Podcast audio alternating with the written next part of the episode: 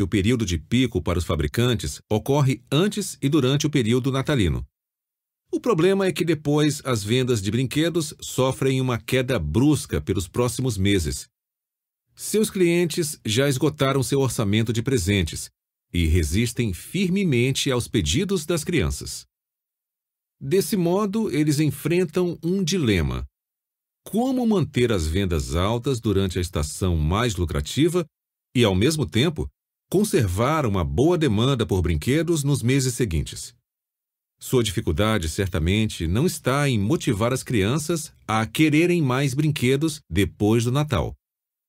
O problema está em motivar os pais, que já gastaram muito dinheiro, a comprar mais um brinquedo para seus filhos. O que os fabricantes poderiam fazer para produzir esse comportamento improvável? Alguns criaram campanhas publicitárias, outros reduziram os preços durante o período de baixa, mas nenhum desses dispositivos comuns de venda surtiu efeito. Ambas as táticas são dispendiosas e têm sido ineficazes para aumentar as vendas aos níveis desejados. Os pais não estão afim de comprar brinquedos, e as influências da publicidade ou dos preços mais baixos não são suficientes para convencê-los. Alguns grandes produtores de brinquedos, porém, acreditam terem encontrado a solução. Ela é criativa e envolve apenas uma despesa publicitária normal e a compreensão do efeito poderoso da necessidade de coerência. Minha primeira pista de como a estratégia das empresas de brinquedos funcionava surgiu depois que eu caí na armadilha uma vez e, como um verdadeiro trouxa, tornei a cair. Era janeiro e eu estava na maior loja de brinquedos da cidade. Depois de comprar ali um montão de presentes para meu filho um mês antes, havia jurado não entrar naquela loja ou em qualquer outra semelhante por um bom tempo. No entanto, lá estava eu, não apenas naquele lugar diabólico, mas também no processo de comprar outro brinquedo caro para meu filho, um grande autorama. Diante da vitrine encontrei um ex-vizinho que estava comprando o mesmo brinquedo para seu filho. Não nos víamos fazia exatamente um ano, desde o dia em que, na mesma loja, ambos compramos para nossos filhos outro presente caro pós-Natal. Daquela vez, um robô que andava, falava e causava destruição. Rimos do fato de nos vermos apenas uma vez por ano, na mesma hora, no mesmo local, fazendo a mesma coisa. Mais tarde, naquele dia, mencionei a coincidência a um amigo que já havia trabalhado no ramo de brinquedos. Não foi coincidência, disse ele, como entendedor do assunto. O que você quer dizer? Deixe-me fazer umas perguntas sobre o autorama que comprou este ano. Primeiro, você prometeu ao seu filho que ele ganharia um autorama no Natal? Sim, prometi. Christopher viu uma série de comerciais no programa infantil de sábado de manhã e disse o que queria ganhar de Natal. Vi alguns anúncios também e achei divertido. Agora, minha segunda pergunta. Quando você foi comprar, descobriu que estava esgotado em todas as lojas? Isso mesmo. Os vendedores disseram que tinham encomendado, mas não sabiam quando chegaria mais. Por isso tive que comprar para Christopher alguns outros brinquedos no lugar do autorama. Mas como você sabia disso? Só mais uma pergunta. O mesmo tipo de coisa aconteceu no ano anterior com o robô? Espera aí. Você tem razão. Foi exatamente o que aconteceu. É incrível. Como adivinhou? Não tenho poderes paranormais. Acontece que sei como várias empresas de brinquedos aumentam suas vendas em janeiro e fevereiro. Elas começam lançando, antes do Natal, anúncios na TV de certos brinquedos especiais. As crianças, naturalmente, querem o que vem e fazem seus pais prometerem que lhe darão aquilo no Natal. É aí que entra em ação o plano maquiavélico das empresas. Elas entregam às lojas quantidades insuficientes dos brinquedos que os pais prometeram dar. A maioria dos pais descobre que estão esgotados e é forçada a substituí-los por outros de mesmo valor. Por isso, os fabricantes de brinquedos fazem questão de abarrotar as lojas com esses brinquedos substitutos. Depois do Natal, as empresas voltam a exibir os anúncios dos brinquedos especiais. As crianças não resistem e vão correndo aos pais, reclamando: Vocês prometeram! Vocês prometeram! E não resta aos adultos outra saída a não ser irem à loja para cumprir sua promessa. Onde eles encontram outros pais que não viam havia um ano caindo na mesma armadilha, certo? Concluí indignado. Certo. Ei, aonde você está indo? Vou devolver o autorama à loja, respondi quase gritando de tão aborrecido que estava. Espere, pense um minuto. Por que você o comprou esta manhã? Porque não queria decepcionar Christopher e queria lhe ensinar que promessas devem ser cumpridas. E isso mudou? Olha, se você tirar o brinquedo dele, ele não vai entender por quê. Só saberá que seu pai quebrou uma promessa. É isso que você quer? Não, admiti bufando. Acho que não. Bem, você está me dizendo que as empresas de brinquedos dobraram seus lucros comigo nos últimos dois anos sem que eu percebesse.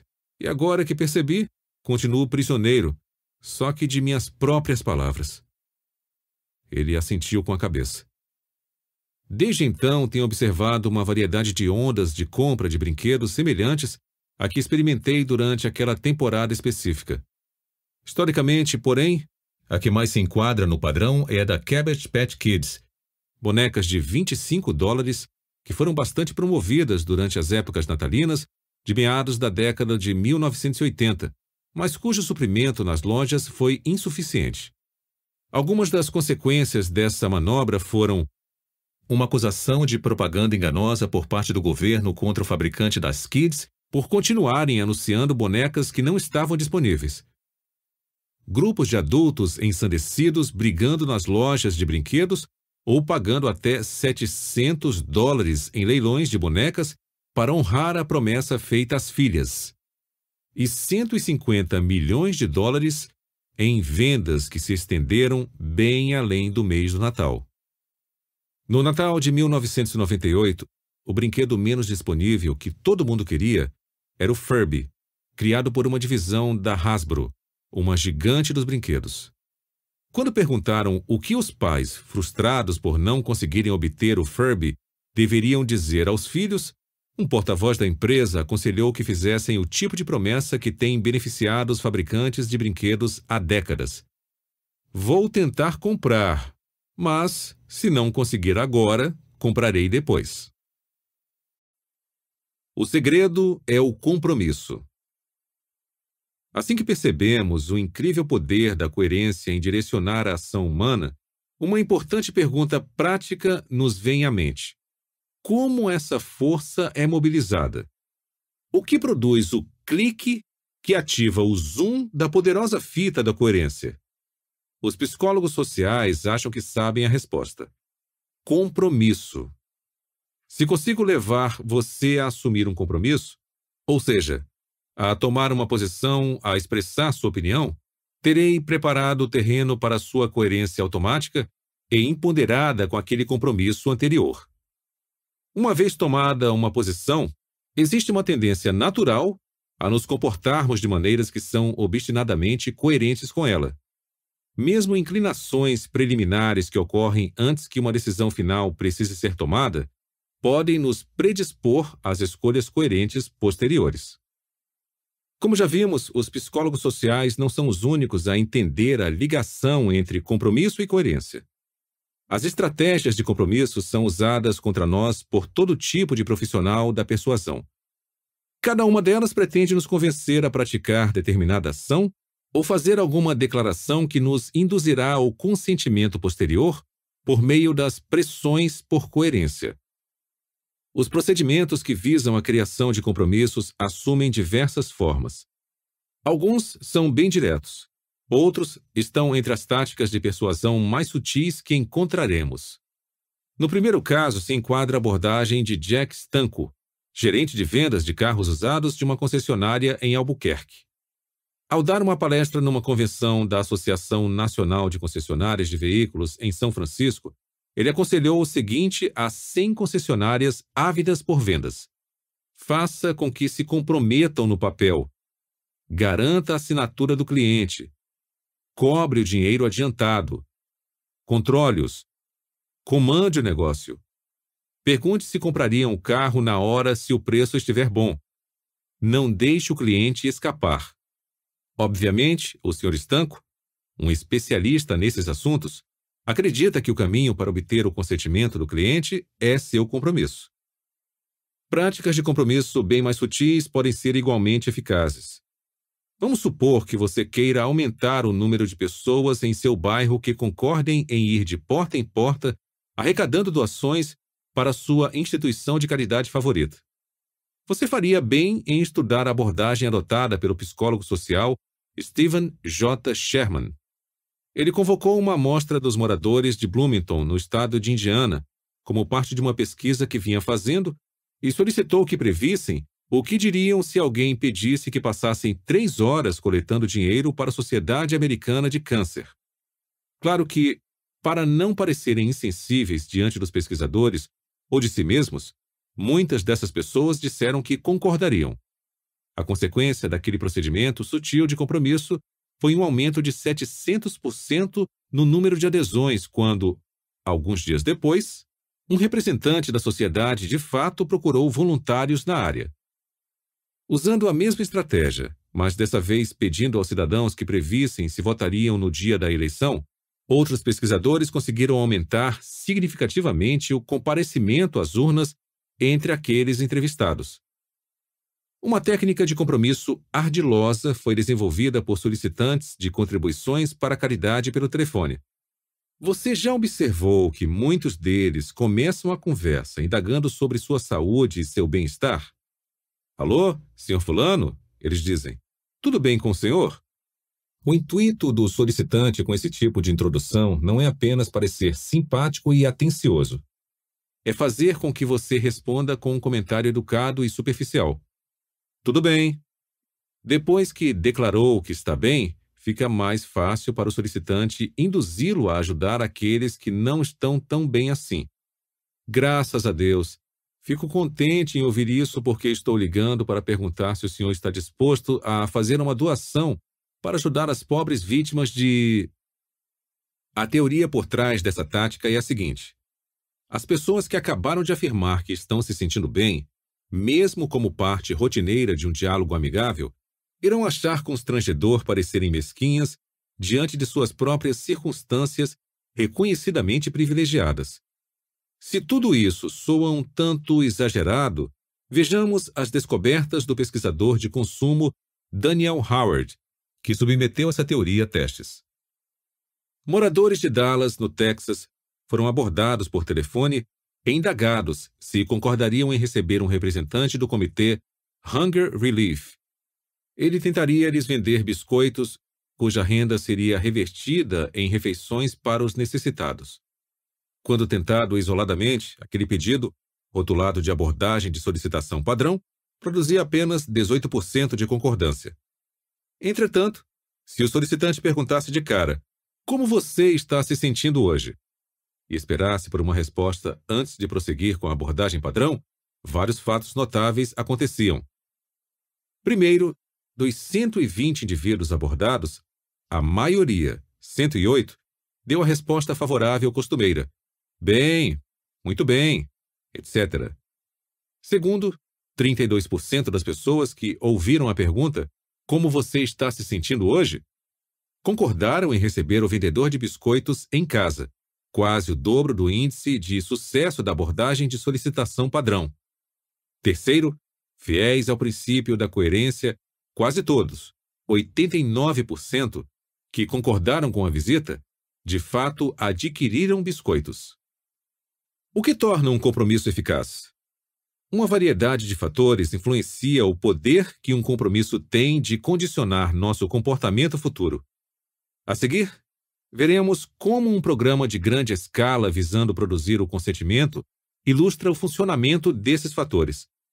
O mais incrível é saber que esse programa estava empregando sistematicamente esses elementos décadas atrás, bem antes de serem identificados pelas pesquisas científicas.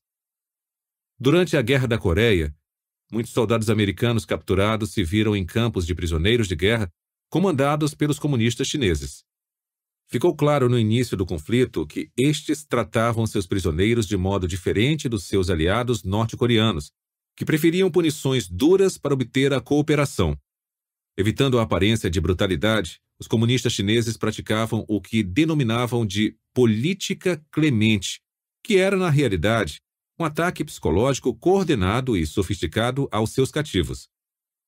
Após a guerra, psicólogos americanos interrogaram intensivamente os prisioneiros que retornaram para descobrir o que aconteceu, em parte por conta do sucesso perturbador de alguns aspectos do programa chinês.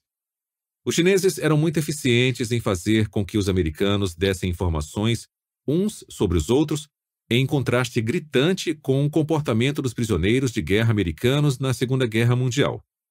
Esse foi um dos motivos por que os planos de fuga eram rapidamente descobertos e quase sempre frustrados.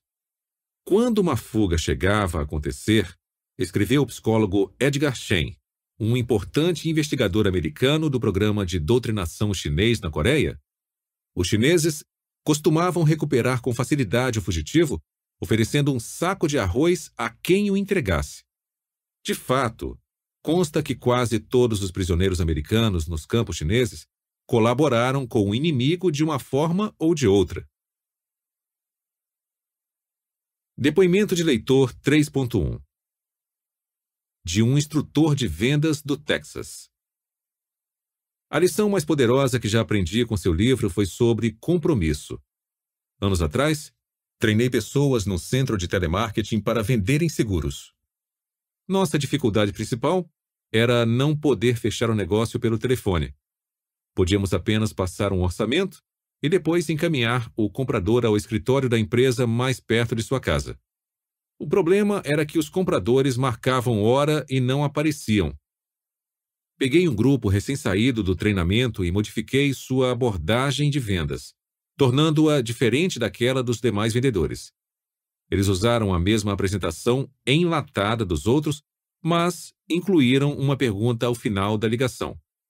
Em vez de simplesmente desligarem quando o cliente confirmara a hora em que apareceria, instruí os vendedores a dizer: Será que você poderia me dizer exatamente por que optou por comprar o seguro de nossa empresa? De início, eu estava apenas tentando coletar informações sobre o serviço ao cliente, mas constatei que aqueles vendedores novos geraram cerca de 19% mais vendas do que os outros. Quando integramos essa pergunta às apresentações de todos eles, mesmo os profissionais veteranos, geraram mais de 10% de negócios adicionais. Nota do autor.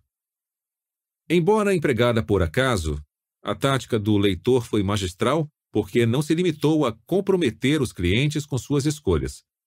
Comprometeu-os, também, com as razões de suas escolhas. Um exame do sistema no campo de prisioneiros mostra que os chineses dependiam fortemente de pressões de compromisso e coerência para obter a cooperação dos cativos. Claro que o primeiro problema enfrentado por eles foi encontrar um meio de fazer os americanos colaborarem, pois aqueles prisioneiros haviam sido treinados para fornecer apenas o nome, a patente e o número identificador. Sem violência física, como os captores poderiam esperar que aqueles homens fornecessem informações militares, delatassem colegas ou censurassem publicamente seu país? A resposta dos chineses foi elementar. Comece com pouco e depois aumente. Por exemplo, eles pediam com frequência que os prisioneiros fizessem declarações que eram tão moderadamente anti-americanas ou pró-comunistas que pareciam irrelevantes. Os Estados Unidos não são perfeitos. Num país comunista não há problema de desemprego. Uma vez que tivessem concordado com aqueles pedidos pequenos, os homens se veriam pressionados a ceder a solicitações semelhantes, porém mais substanciais. Há um homem que acabara de concordar que os Estados Unidos não eram um país perfeito, o interrogador chinês pediria que desse alguns exemplos de imperfeições. Depois, ele seria estimulado a fazer uma lista daqueles problemas americanos e assinar seu nome. Mais tarde, poderiam solicitar que lesse sua lista num grupo de discussão com outros prisioneiros. Afinal, é no que você realmente acredita, não é? Mais adiante, seria motivado a escrever uma redação explicando a lista e analisando aqueles problemas em maiores detalhes. Os chineses poderiam então usar nomes e redações numa transmissão radiofônica anti-americana não só para o campo inteiro, mas para outros campos de prisioneiros de guerra na Coreia do Norte, bem como para forças americanas na Coreia do Sul. De repente, ele se veria como um colaborador, tendo ajudado e encorajado o inimigo. Percebendo que escrevera a redação sem sofrer ameaças ou coerções, muitas vezes um homem mudava sua autoimagem para ser coerente com aquela ação e com seu novo rótulo de colaborador, o que muitas vezes resultava em atos de apoio ainda mais sistemáticos. Desse modo, enquanto apenas poucos homens conseguiram evitar totalmente a colaboração, de acordo com Shen, a maioria cooperou em algum momento fazendo coisas que lhes pareceram triviais, mas que os chineses souberam explorar a seu favor. O método se mostrou bastante eficaz para extrair confissões, autocríticas e informações durante os interrogatórios. Outros grupos de pessoas interessadas em persuadir também conhecem a utilidade e o poder dessa abordagem. Organizações de caridade, por exemplo, costumam usar compromissos progressivamente maiores para induzir os indivíduos a grandes atos de generosidade. Pesquisas mostraram que os compromissos iniciais triviais, como concordar em receber um entrevistador, podem começar uma onda de consentimento, que induz comportamentos posteriores, como a concordância em doar órgãos ou medula. O comércio também emprega essa abordagem com regularidade. Para o vendedor, a estratégia é obter uma compra grande começando por uma pequena. Qualquer uma serve, porque o propósito daquela transação menor não é o lucro, mas o compromisso. Espera-se que compras futuras bem maiores resultem naturalmente dessa estratégia. Um artigo na revista especializada American Salesman sintetiza bem o processo. A ideia geral é abrir caminho para a venda de todo tipo de produtos, começando por um pedido pequeno. Veja a coisa nestes termos. Quando uma pessoa encomenda sua mercadoria, ainda que o lucro seja tão pequeno que mal compense o tempo e o esforço da ligação do vendedor, ela já não é um cliente potencial, é um cliente real. A tática de começar com um pedido pequeno para obter depois pedidos semelhantes, porém maiores, tem um nome técnica do pé na porta. Os cientistas sociais tomaram conhecimento pela primeira vez de sua eficácia em 1966, quando os psicólogos Jonathan Friedman e Scott Fraser publicaram um conjunto impressionante de dados. Eles relataram os resultados de um experimento em que o pesquisador, fingindo-se de voluntário, foi de porta em porta numa área residencial da Califórnia, fazendo um pedido absurdo aos moradores a permissão para que um outdoor de serviço público fosse instalado no gramado de suas casas. Para terem uma ideia do aspecto do outdoor, o pesquisador mostrava foto de uma casa atraente cuja fachada era tampada quase por completo por um enorme outdoor nada bonito com os dizeres: Dirija com segurança. Embora o pedido fosse normalmente recusado por grande parte dos moradores da área, apenas 17% concordaram, um grupo específico reagiu de maneira favorável. Naquele grupo, 76% das pessoas concordaram com a instalação do outdoor no gramado. O motivo principal de seu consentimento surpreendente está ligado a um fato ocorrido duas semanas antes. As pessoas daquele grupo haviam assumido um pequeno compromisso com a segurança ao volante. Um voluntário diferente tinha visitado suas casas e pedido que aceitassem e exibissem um pequeno cartaz quadrado de 8 centímetros que dizia: Dirija com segurança. Foi um pedido tão trivial que quase todos concordaram, mas seus efeitos foram impressionantes. Por terem inocentemente dito sim a uma solicitação banal de segurança ao volante algumas semanas antes, aqueles moradores ficaram dispostos a concordar com outro pedido semelhante, mas muito maior. Friedman e Fraser não pararam por aí. Tentaram ainda um procedimento ligeiramente diferente com outra amostra de moradores. Primeiro, eles solicitaram que aderissem a um abaixo-assinado que defendia manter a Califórnia bonita. Claro que quase todos assinaram, porque a beleza do Estado, como a eficiência no governo ou cuidados pré-natais corretos, é uma dessas coisas a que ninguém se opõe.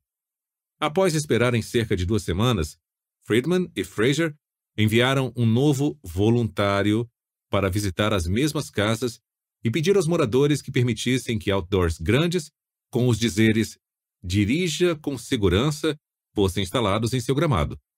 Em alguns aspectos, a reação daqueles proprietários foi a mais espantosa de todo o estudo.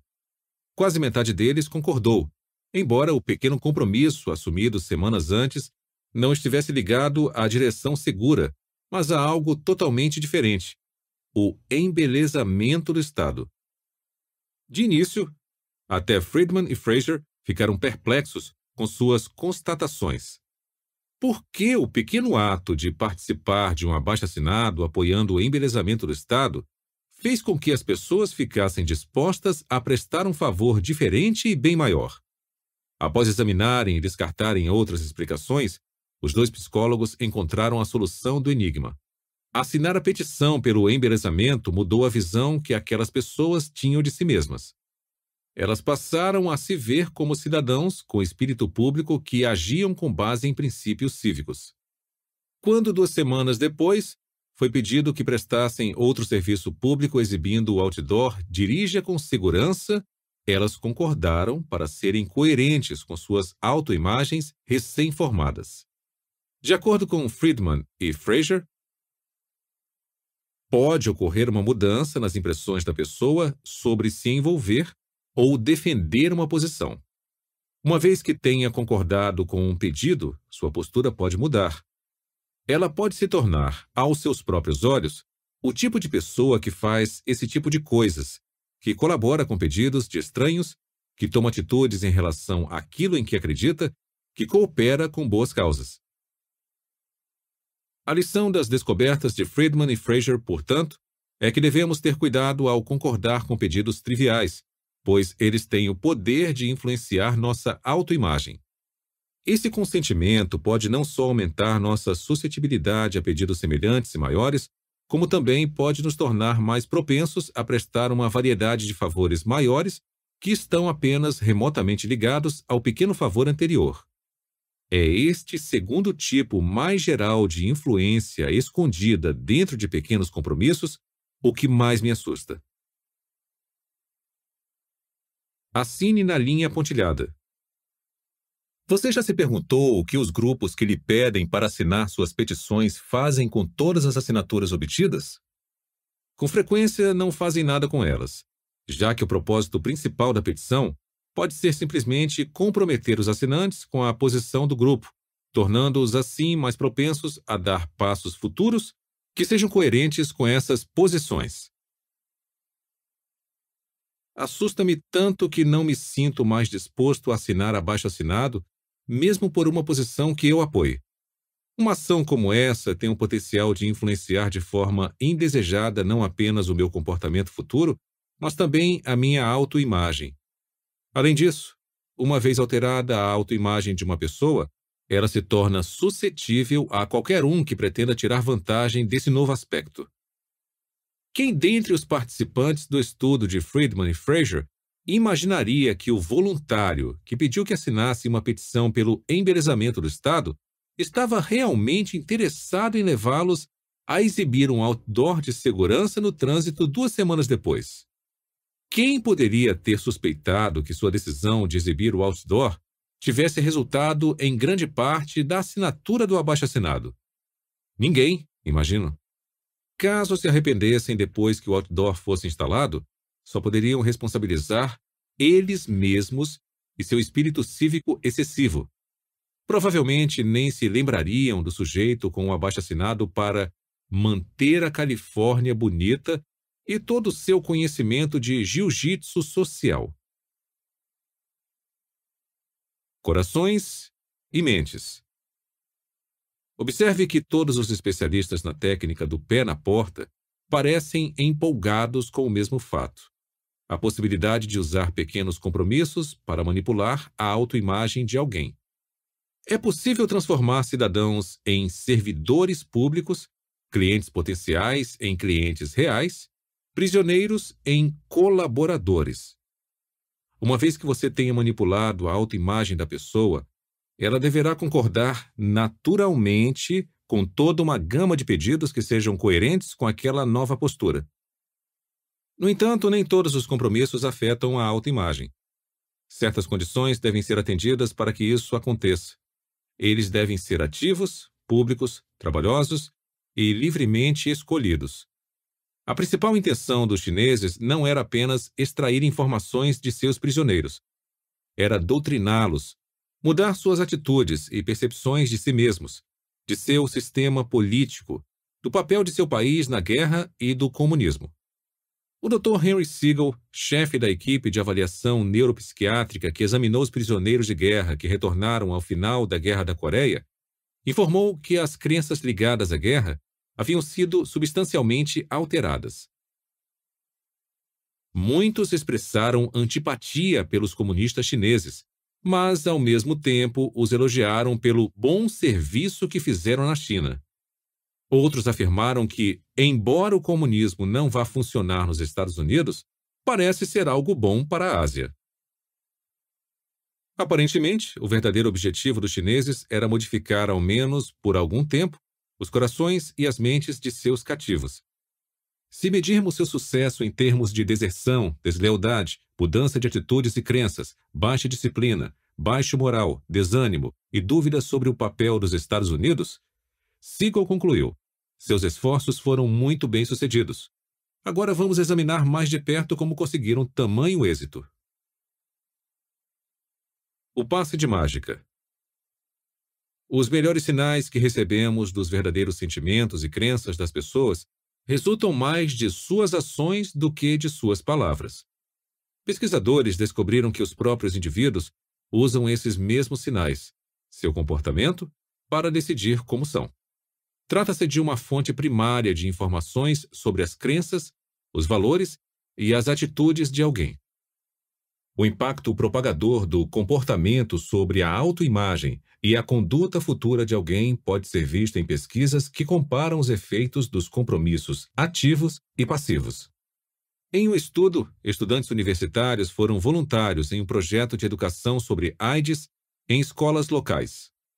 Os pesquisadores fizeram com que metade deles fossem voluntários ativos ao preencherem um formulário afirmando que queriam participar.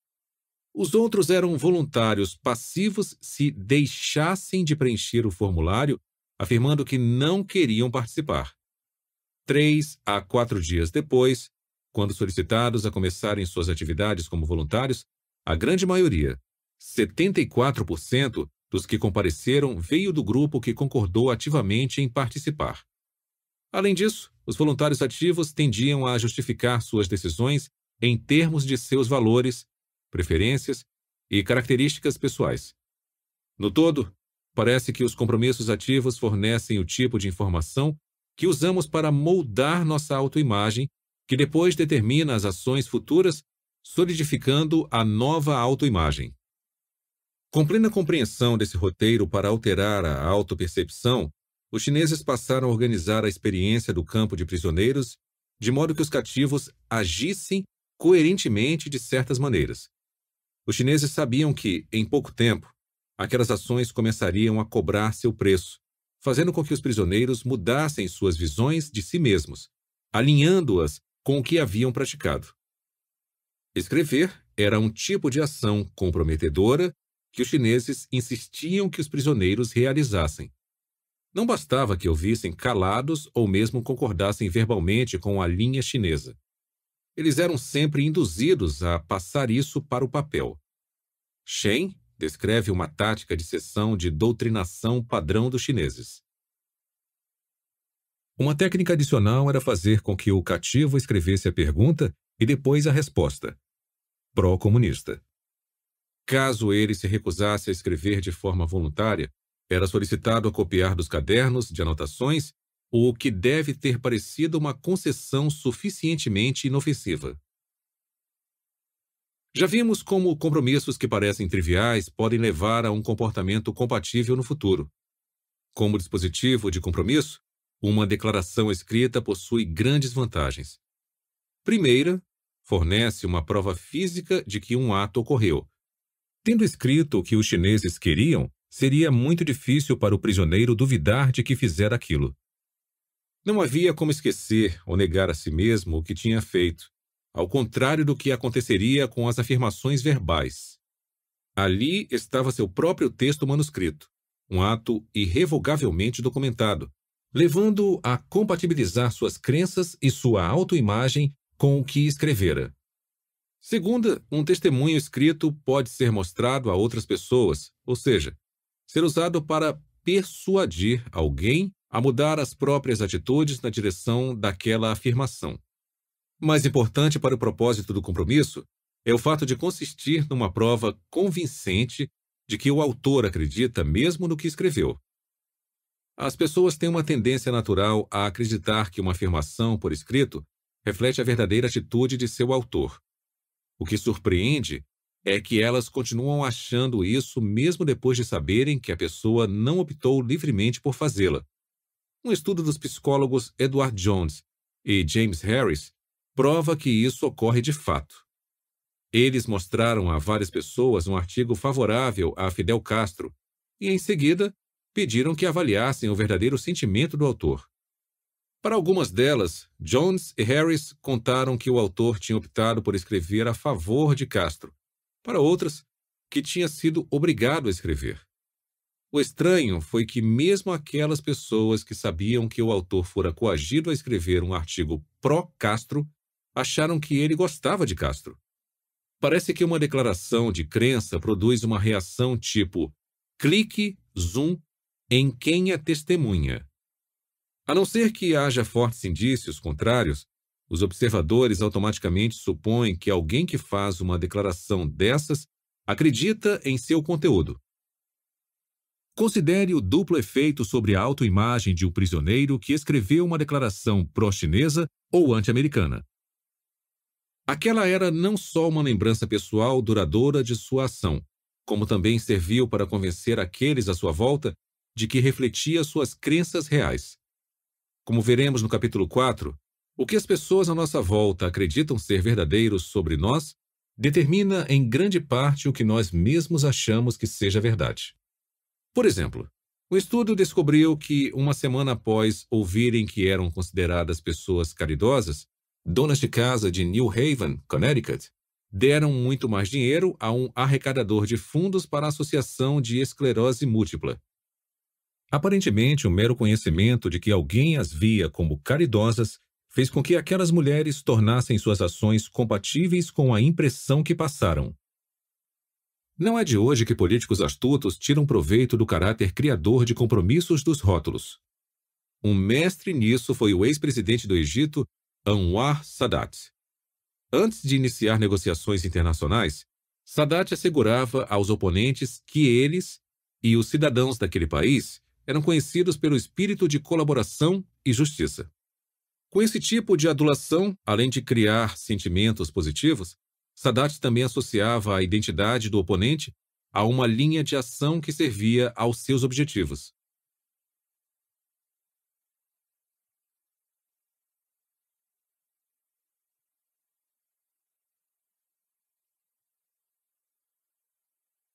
Depois que um compromisso é assumido, a autoimagem sofre a dupla pressão pela coerência.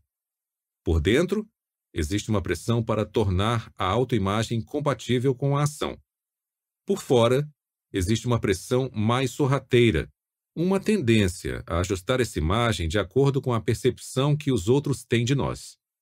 Como eles acham que acreditamos no que escrevemos, ainda que tenhamos tido pouca escolha na questão, experimentamos outra vez uma pressão para alinhar a autoimagem com a declaração escrita. Na Coreia, diversos dispositivos sutis foram empregados para levar os prisioneiros a escrever sem coerção direta, o que os chineses queriam. Por exemplo, os chineses sabiam que muitos prisioneiros estavam ansiosos por informar às suas famílias que estavam vivos. Ao mesmo tempo, os homens sabiam que seus captores censuravam a correspondência e que apenas algumas cartas poderiam sair do campo. Para assegurar sua libertação, alguns prisioneiros começaram a incluir nas mensagens apelos pela paz, afirmações de que estavam sendo bem tratados e declarações simpáticas ao comunismo, na esperança de que os chineses desejassem que aquelas cartas viessem à tona e, portanto, permitissem sua entrega. Claro que os chineses ficavam contentes em colaborar. Aquelas cartas serviam muito bem aos seus interesses. Primeiro, seu esforço mundial de propaganda se beneficiou muito da aparição de declarações pró-comunistas por soldados americanos. Segundo, no serviço de doutrinação dos prisioneiros, os chineses haviam conseguido, sem levantar sequer um dedo, que vários homens se manifestassem em apoio à causa comunista. Uma técnica semelhante envolveu concursos de redações políticas realizados com regularidade no campo de prisioneiros. Os prêmios pela vitória costumavam ser pequenos, alguns cigarros ou uma porção de fruta, mas escassos o bastante para gerar grande interesse por parte dos homens. Em geral, a redação vencedora era alguma que assumisse uma posição pró-comunista, mas nem sempre. Os chineses estavam cientes de que a maioria dos prisioneiros não entraria num concurso se achasse que só poderia vencer escrevendo um panfleto comunista. Além disso, eram espertos o suficiente para saber como incutir nos prisioneiros pequenos compromissos com o comunismo que pudessem depois fazer florescer. Assim, vez por outra, a redação vencedora era de apoio aos Estados Unidos, mas se dobrando uma ou duas vezes ao ponto de vista chinês. O efeito dessa estratégia foi exatamente o que os chineses queriam. Os homens continuaram a participar dos concursos porque viram que podiam vencer com redações favoráveis ao próprio país. Talvez sem se darem conta, porém, começaram a inclinar um pouquinho seus textos ao comunismo para terem uma chance melhor de vitória. Os chineses estavam prontos para se aproveitar de qualquer concessão ao dogma comunista e explorar as pressões pela coerência. No caso de uma declaração escrita dentro de uma redação voluntária, dispunham de um compromisso perfeito a partir do qual poderiam obter a colaboração e a conversão. Outros profissionais da persuasão também conhecem o poder gerador de compromissos embutido nas declarações escritas. A bem-sucedida Emoi, por exemplo, dispõe de um meio para incentivar seu pessoal de vendas a alcançar feitos cada vez maiores. Os membros da equipe são solicitados a estabelecer metas de vendas individuais e se comprometerem com elas, registrando-as no papel. Uma última dica antes de você começar: fixe uma meta. O mais importante é defini-la, para que tenha algo a almejar e passá-la para o papel. Existe algo mágico em anotar as coisas. Quando atingir essa meta, fixe outra e anote-a também. Assim você irá longe. Se o pessoal da Emoi descobriu algo mágico em anotar as coisas, outras organizações comerciais também descobriram. Algumas empresas de vendas de porta em porta usam a magia dos compromissos escritos para combater as leis de desistência que existem em muitos estados americanos. Essas leis visam permitir aos clientes, alguns dias após concordarem em adquirir um item, que cancelem a compra e recebam reembolso total. De início, essa legislação prejudicou as empresas de vendas agressivas. Por enfatizarem táticas de alta pressão, seus clientes costumam comprar não porque desejem os produtos, mas porque são induzidos ou intimidados a adquiri-los. Quando as leis entraram em vigor, esses clientes começaram a cancelar suas compras aos montes. Desde então, essas empresas aprenderam um truque simples que reduz bastante o número de cancelamentos. Elas simplesmente fazem com que o cliente, e não o vendedor, preencha o acordo de venda. Segundo o programa de treinamento de vendas de uma empresa de enciclopédias, esse compromisso pessoal se mostrou um auxílio psicológico importantíssimo em impedir que os clientes desistissem de seus contratos. À semelhança da Emory, essas organizações descobriram que algo especial acontece quando as pessoas põem seus compromissos no papel. Elas honram aquilo que escreveram. Outra forma comum de as empresas explorarem a magia das declarações por escrito ocorre por meio do uso de um dispositivo promocional de aspecto inocente. Antes de começar a estudar as armas de influência social, eu me perguntava por que grandes fabricantes como a Procter Gamble e a General Foods estão sempre promovendo aqueles concursos culturais com frases de até 25, 50 ou 100 palavras. Em muitos deles, o participante deve compor uma breve declaração pessoal que comece com as palavras Gosto do produto porque, elogiando suas vantagens. A empresa julga os textos e confere prêmios aos vencedores. O que me intrigava era não saber o que as organizações ganham com o concurso. Muitas vezes, elas não exigem sequer que o participante compre o produto para submeter um texto. No entanto, parecem dispostas a bancar os custos de um concurso após o outro. Depoimento de leitor 3.2 Do diretor de criação de uma grande agência de publicidade internacional. No final da década de 1990, perguntei a Fred DeLuca, fundador e CEO dos restaurantes Subway, por que ele insistia em colocar a previsão 10 mil lojas em 2001 nos guardanapos de cada um dos estabelecimentos. Aquilo não parecia fazer sentido, pois eu sabia que ele estava bem distante de sua meta, que os consumidores não se importavam com seu plano e que seus franqueados estavam profundamente preocupados com a concorrência associada a uma meta como aquela. Sua resposta foi: se eu colocar minhas metas por escrito e torná-las conhecidas pelo mundo, estarei comprometido em alcançá-las. É desnecessário dizer que não apenas alcançou, como as superou. Nota do autor: Em 1 de janeiro de 2008, o Subway possuía mais de 28 mil restaurantes em 86 países. Portanto, como também veremos na próxima sessão, compromissos por escrito e publicamente divulgados podem ser usados não apenas para influenciar os outros, mas para influenciar a nós mesmos. Agora não estou mais intrigado. O propósito por trás do concurso, fazer com que o máximo de pessoas endosse um produto, é o mesmo propósito por trás do concurso de redações políticas, obter apoio. Em ambos os casos, o processo é o mesmo.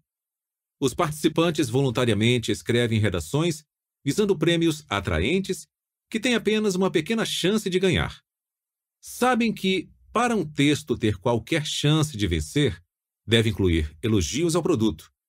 Assim, fazem um esforço para encontrar aspectos elogiáveis a fim de descrevê-los em suas redações. O resultado são centenas de prisioneiros de guerra na Coreia ou centenas de milhares de consumidores nos Estados Unidos, atestando por escrito as vantagens dos produtos e que, portanto, experimentam aquele impulso mágico de acreditarem no que escreveram. Compromissos públicos. Uma razão pela qual os testemunhos escritos são eficazes em provocar uma mudança pessoal genuína é sua facilidade em se tornarem públicos.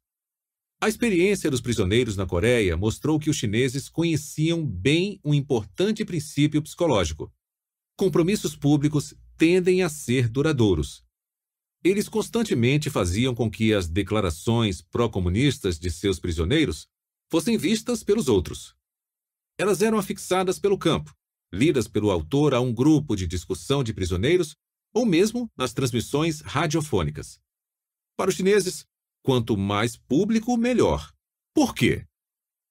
Sempre que alguém assume uma posição diante dos outros, surge o um impulso em manter aquela posição para parecer uma pessoa coerente.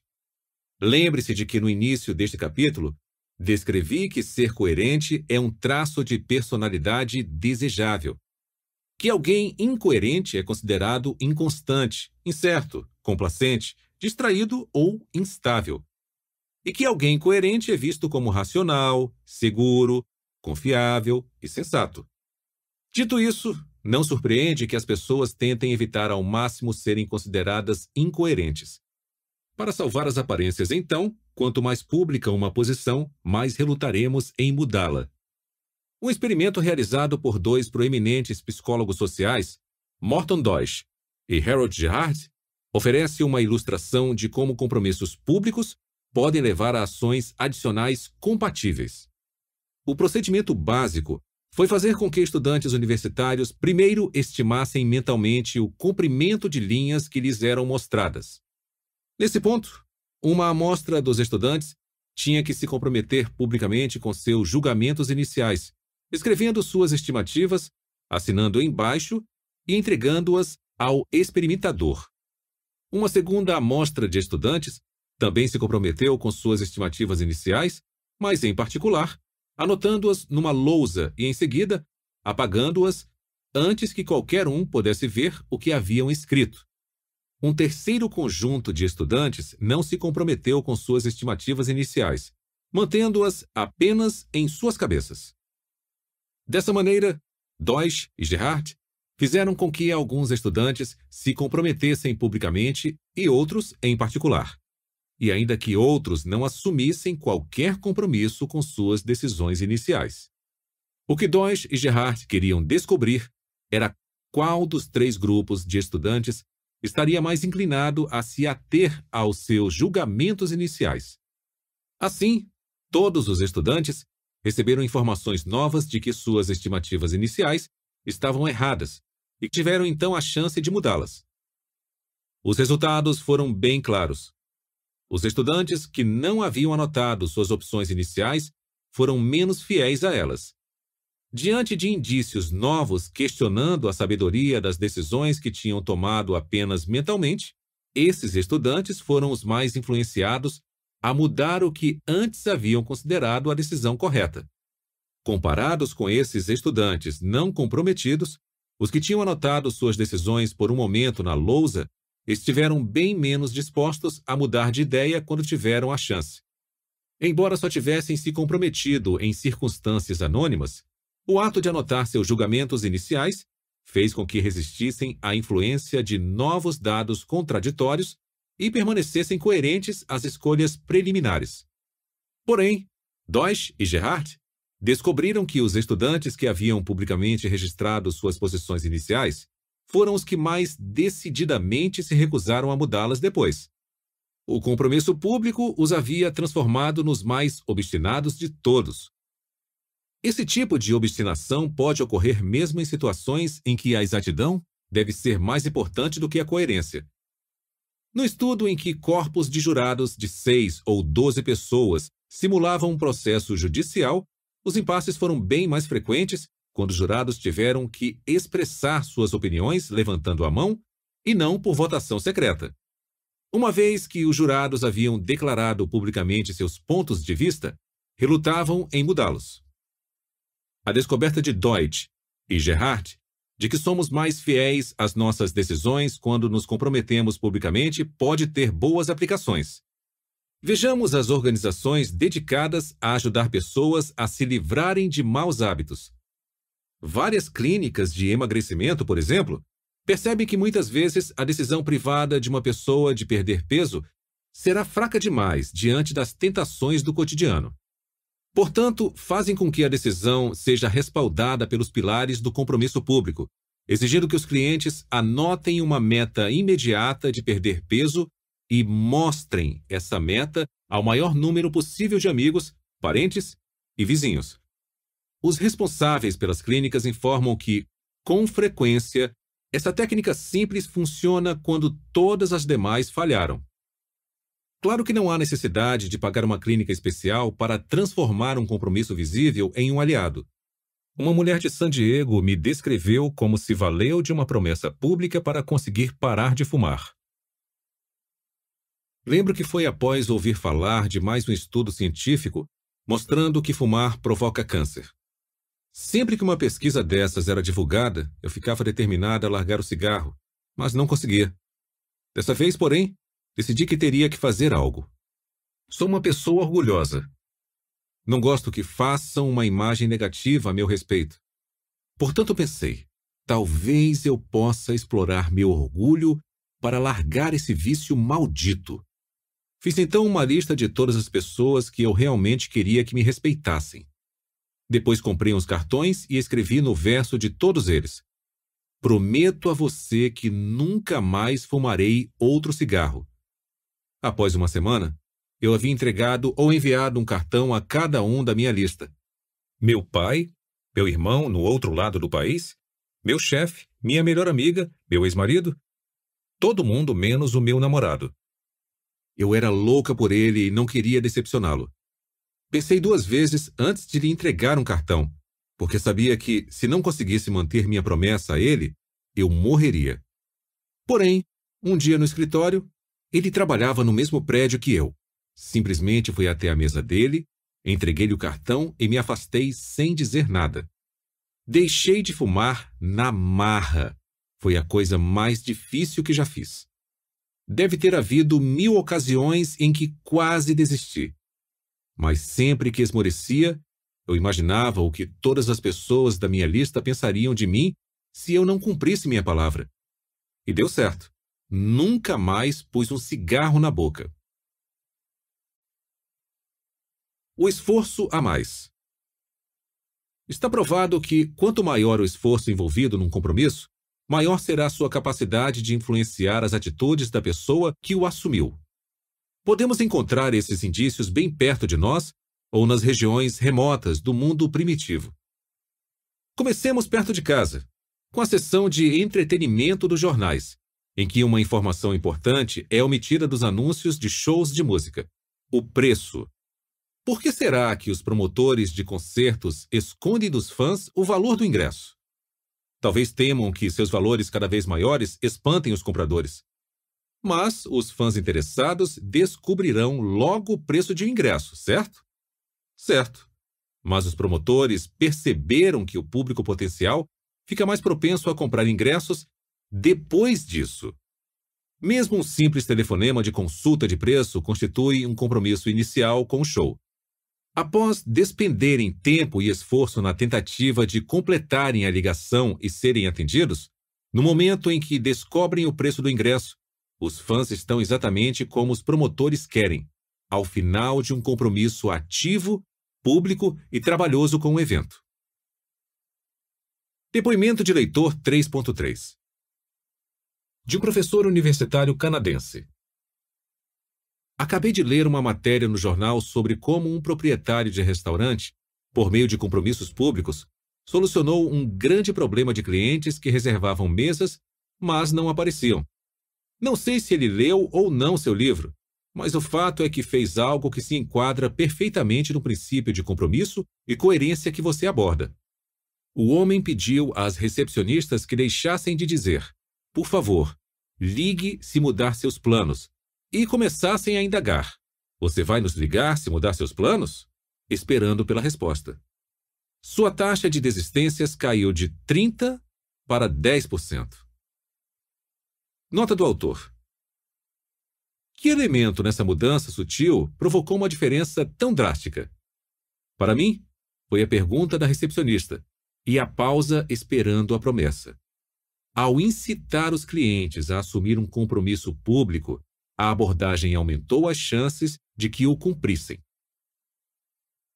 Existe também um exemplo mais remoto do poder dos compromissos árduos. Uma tribo no sul da África, Tonga, exige que cada menino passe por uma elaborada cerimônia de iniciação antes de ser considerado um homem da tribo.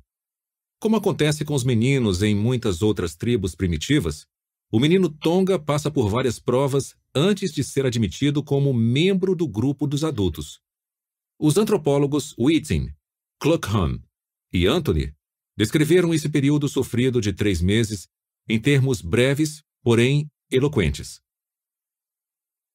Meninos na faixa etária de 10 a 16 anos são enviados pelos pais à escola da circuncisão, que é promovida a cada quatro ou cinco anos. Ali, na companhia dos colegas da mesma faixa etária, sofrem várias humilhações dos homens adultos daquela sociedade. A iniciação começa com cada menino percorrendo um corredor polonês onde é espancado com porretes. Ao final da experiência, suas roupas são tiradas e seus cabelos cortados. Em seguida, aparece um homem coberto com juba de leão e o menino é colocado sentado sobre uma pedra, encarando-o. Alguém então bate em suas costas, e quando o menino vira para ver quem é, seu prepúcio é agarrado e em dois movimentos cortado fora pelo homem-leão. Depois, ele é isolado por três meses no Pátio dos Mistérios, onde só pode ser visto pelos iniciados. No decorrer dessa iniciação, o menino enfrenta seis grandes provações: espancamentos, exposições ao frio, sede, ingestão de alimentos repugnantes, punições e ameaça de morte. Ao menor pretexto, pode ser espancado por um dos recém-iniciados, incumbido da tarefa pelos mais velhos da tribo. Ele dorme sem proteção e sofre terrivelmente no frio do inverno. É proibido de beber água durante três meses. Muitas vezes, relva semidigerida do estômago de um antílope é misturada à comida, dando-lhe um aspecto repugnante. Se ele é pego quebrando qualquer regra importante que governa a cerimônia, recebe punição severa. Por exemplo,